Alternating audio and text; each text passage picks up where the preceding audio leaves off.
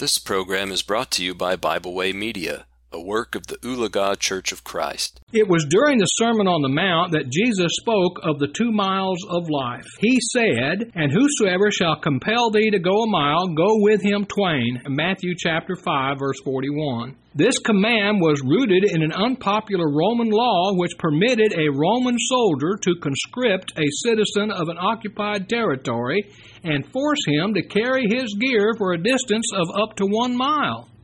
Jesus used this hated feature of Roman rule to teach a great lesson on the meaning of Christianity. He reminds us that there are two miles in life the mile of law and the mile of love. And if we are to be really happy and useful, we must walk them both. Tragically, many people miss the real meaning of Christianity because they fail the two mile test. Number one, some people walk the first mile and no more. Many people try to scrape by in life on the bare minimum. On the job, they do just enough to pass. In the church, they attend, give, and serve only as much as they absolutely have to. Basically, their attitude says, I would do even less if I thought God would let me get by with it. Number two, some people try to walk the second mile before walking the first one. This is a great problem. Everywhere you see people trying to skip over the first mile of duty and sacrifice to walk the second mile of greatness.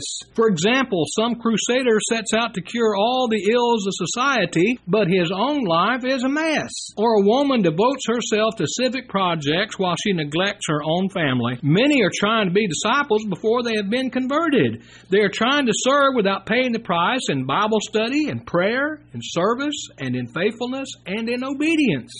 We must prove ourselves equal to the grinding day to day drudgery of life before we are ready for the exhilaration of second mile service. Well, number three, some people walk the first mile twice. It is possible to turn the second mile of love into a second mile of law or duty. Some people go far beyond the minimum but they do so only from a sense of compulsion. They render great service, but they do it more from a sense of necessity than from love. They give sacrificially, attend faithfully, and work zealously, but they do it without joy because they do it without love. Number four, some people walk both the first and second miles. Thankfully, there are always a few large hearted souls who are forever overfilling the measure, overstepping the minimum, and rising above the expectations of the world. They do more than anyone other than God has a right to expect of them, and they do it for love's sake. Jesus was the supreme second miler, and Calvary was the ultimate demonstration of the meaning of the second mile. Jesus taught us that it is two miles to heaven. Friends, are you willing to walk them both? If you're not a Christian, you need to believe the gospel, repent of your sins, confess your faith that Jesus is the Christ, the Son of God, and be baptized into Him for the remission of your sins. He will then add you to His church. If you have done these things in times past, but have drifted away from Christ and back into the world and back into sin, you need to repent, confess your sins to God, and ask His forgiveness. We stand ready to help you anytime, night or day. Just let us know.